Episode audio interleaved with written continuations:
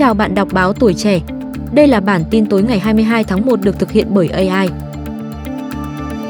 Ngày 22 tháng 1, Phòng Cảnh sát Hình sự Công an tỉnh Quảng Ngãi cho biết đã bắt khẩn cấp Phạm Huỳnh Minh Thịnh 29 tuổi ở tổ dân phố Trường Thọ Tây B, phường Trương Quang Trọng, thành phố Quảng Ngãi về hành vi hiếp dâm người dưới 16 tuổi.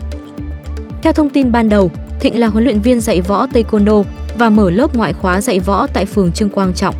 Lớp dạy võ của Thịnh thu hút nhiều em học sinh từ 6 tuổi đến 16 tuổi. Lợi dụng sự thiếu hiểu biết của các học sinh nam, Thịnh đã dụ dỗ các em để quan hệ tình dục bằng nhiều hình thức khác nhau. Thịnh thậm chí đã quay video lại để đe dọa các nam sinh. Đến nay, Công an tỉnh Quảng Ngãi đã thu thập đầy đủ chứng cứ, thực hiện lệnh bắt giữ khẩn cấp Thịnh. Công an tỉnh Quảng Ngãi thông tin ai là bị hại của Phạm Huỳnh Minh Thịnh, đề nghị liên hệ phòng cảnh sát hình sự công an tỉnh Quảng Ngãi để được tiếp nhận giải quyết.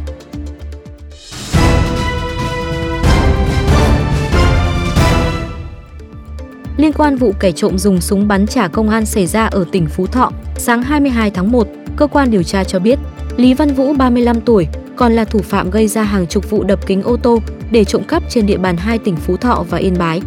Hình ảnh trích xuất từ camera an ninh của nhà dân ở huyện Đoan Hùng, tỉnh Phú Thọ cho thấy một người đàn ông sử dụng vật cứng đập vỡ cửa kính ô tô, trộm cắp số tiền 46 triệu đồng. Cũng với thủ đoạn trên, đầu tháng 1 năm 2024, một số gia đình trên địa bàn thành phố Việt Trì tỉnh Phú Thọ và thành phố Yên Bái tỉnh Yên Bái cũng bị kẻ gian đột nhập vào nhà, sử dụng búa đinh hoặc vật cứng đập phá cửa kính ô tô, sau đó trộm cắp tiền và các tài sản có giá trị khác.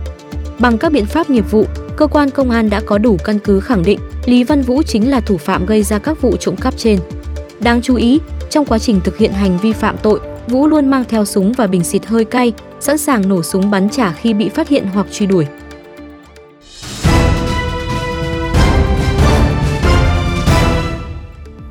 Ngày 22 tháng 1, lực lượng cảnh sát vây quanh phiên tòa đang xét xử 71 bị cáo, được cho là giang hồ Phú Quốc cộng cán, đã đâm chém và nổ súng để bảo kê tranh giành đất đai. Người ra vào phiên tòa được kiểm soát nghiêm ngặt.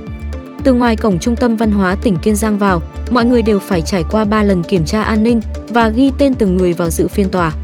Theo cáo trạng, khoảng 10 giờ ngày 27 tháng 10 năm 2022, Nguyễn Văn Thái, Thái Bus 36 tuổi, ngụ thành phố Phú Quốc, cùng với Phạm Anh Hiếu, Nguyễn Quốc Vinh dẫn gần 70 đàn em đến gặp nhóm của Khúc Văn Đoài, Nguyễn Văn Trường nằm trong khu đất đang tranh chấp.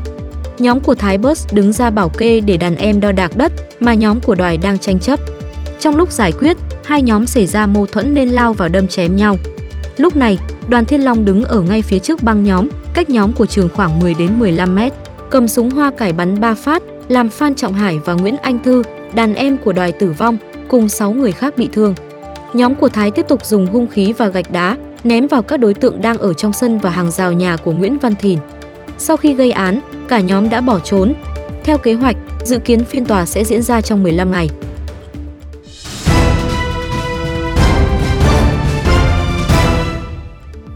Tầng tòa nhà cao là nơi gia công trang sức vàng, bạc ở quận Gò Vấp, thành phố Hồ Chí Minh đã bốc cháy dữ dội vào trưa nay 22 tháng 1, khiến hàng chục nhân viên tháo chạy thoát thân.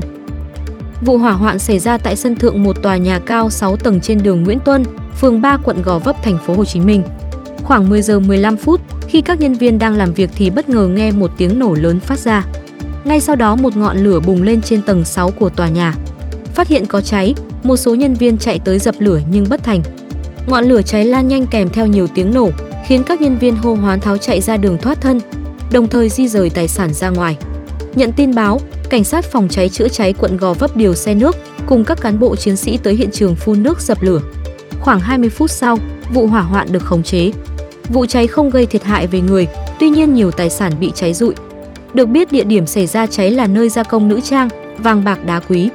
Nguyên nhân và con số thiệt hại đang được làm rõ.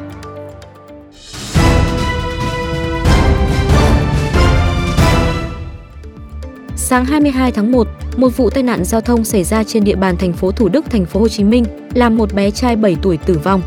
Hơn 7 giờ sáng cùng ngày, bà C 53 tuổi, ngụ thành phố Thủ Đức, lái xe máy chạy trên đường Nguyễn Thị Thích, hướng từ đường tỉnh lộ 43 ra đường Ngô Chí Quốc. Trên xe có chở cháu trai 7 tuổi tên K. Khi tới số 59 Nguyễn Thị Thích, xe máy và hai bà cháu bất ngờ ngã xuống đường. Vừa lúc này một xe tải biển số thành phố Hồ Chí Minh chạy hướng ngược lại đã cán qua người làm bé trai tử vong tại chỗ, người phụ nữ bị thương nhẹ. Nhận thông tin, công an thành phố Thủ Đức có mặt khám nghiệm hiện trường, điều tra nguyên nhân. Hình ảnh từ camera cho thấy khi bà C chạy xe tới, có một xe máy trong lề vừa chạy ra ngoài, nên bà C đánh lái để tránh thì ngã xuống đường. Hiện công an đang làm rõ vụ việc.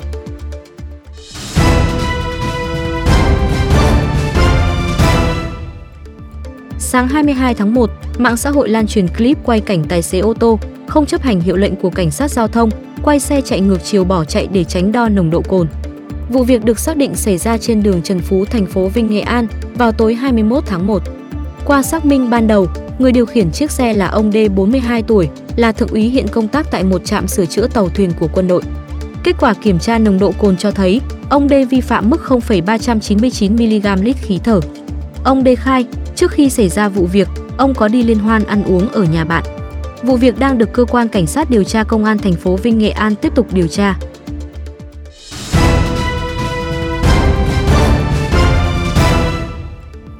Ngày 21 tháng 1, đại diện phòng tham mưu công an thành phố Hồ Chí Minh cho biết, công an quận 12 đã ra quyết định khởi tố bị can, lệnh bắt bị can để tạm giam đối với 4 người gồm Trần Tấn Hòa tên gọi khác Bi Thái Tử 35 tuổi, Lê Viết Nhật Minh 31 tuổi, Trần Xuân Giang 31 tuổi, Trần Thái Thanh Phương 35 tuổi để điều tra về tội tàng trữ, vận chuyển hàng cấm. Trước đó, Công an quận 12 phát hiện nhóm người nghi vấn tàng trữ và vận chuyển hàng cấm, pháo nổ trên địa bàn quận 12 số lượng cực lớn. Sau thời gian kiên trì đeo bám, tiến hành đồng bộ nhiều biện pháp nghiệp vụ, Công an quận 12 kiểm tra hành chính hòa trên đường Hà Huy Giáp, phường Thạnh Lộc quận 12 thì phát hiện bên trong thùng hàng hòa chở trên xe có nhiều loại pháo không rõ nguồn gốc. Tiến hành khám xét khẩn cấp nơi ở của Hòa, Công an quận 12 thu giữ 10 bịch pháo hình trái banh, 9 dàn pháo hoa loại 49 viên. Sau đó, tại khu vực thuộc đường Vĩnh Phú 30 phường Vĩnh Phú thành phố Thuận An tỉnh Bình Dương, Công an quận 12 phối hợp Công an phường Vĩnh Phú kiểm tra hai ô tô phát hiện bên trong có 10 thùng các tông chứa 100 pháo giàn và 104 gói chứa pháo hình dạng trái banh. Tổng trọng lượng gần 350 kg pháo nổ và một vật có hình dạng súng bằng kim loại. Ngay khi phát hiện có lực lượng công an, một người đã ném vật có hình dạng súng bằng kim loại ra ngoài để phi tang.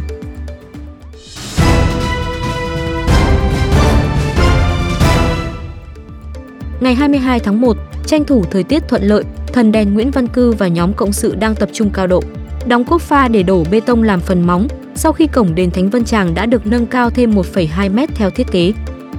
Trao đổi với tuổi trẻ online, thần đèn Nguyễn Văn Cư cho biết, thời điểm hiện tại, việc nâng công đền Thánh Vân Tràng đã hoàn thành. Nhóm công nhân đang tập trung hoàn thiện phần móng đền, đến ngày 24 tháng 1 này sẽ bàn giao trước tiến độ 12 ngày so với hợp đồng đã ký. Theo ông Trần Xuân Thắng, Chủ tịch Ủy ban nhân dân phường Đức Thuận thị xã Hồng Lĩnh, ngay khi cổng đền hoàn thành, chính quyền địa phương sẽ tiếp nhận bàn giao để quản lý. Trước mắt, tổ chức san gạt mặt bằng, làm hàng rào quanh cổng đền.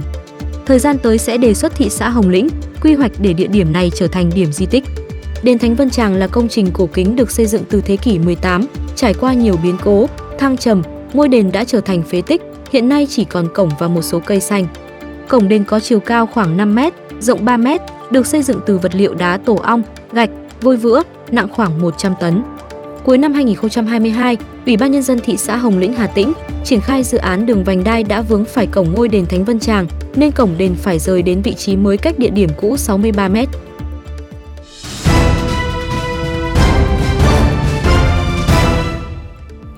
Cầu Ba Son bắc qua sông Sài Gòn được xem là công trình biểu tượng của thành phố Hồ Chí Minh. Dù khánh thành đã gần 2 năm nhưng cầu này vẫn chưa được trang trí đúng tầm, về đêm vẫn lặng lẽ so với các khu vực lân cận.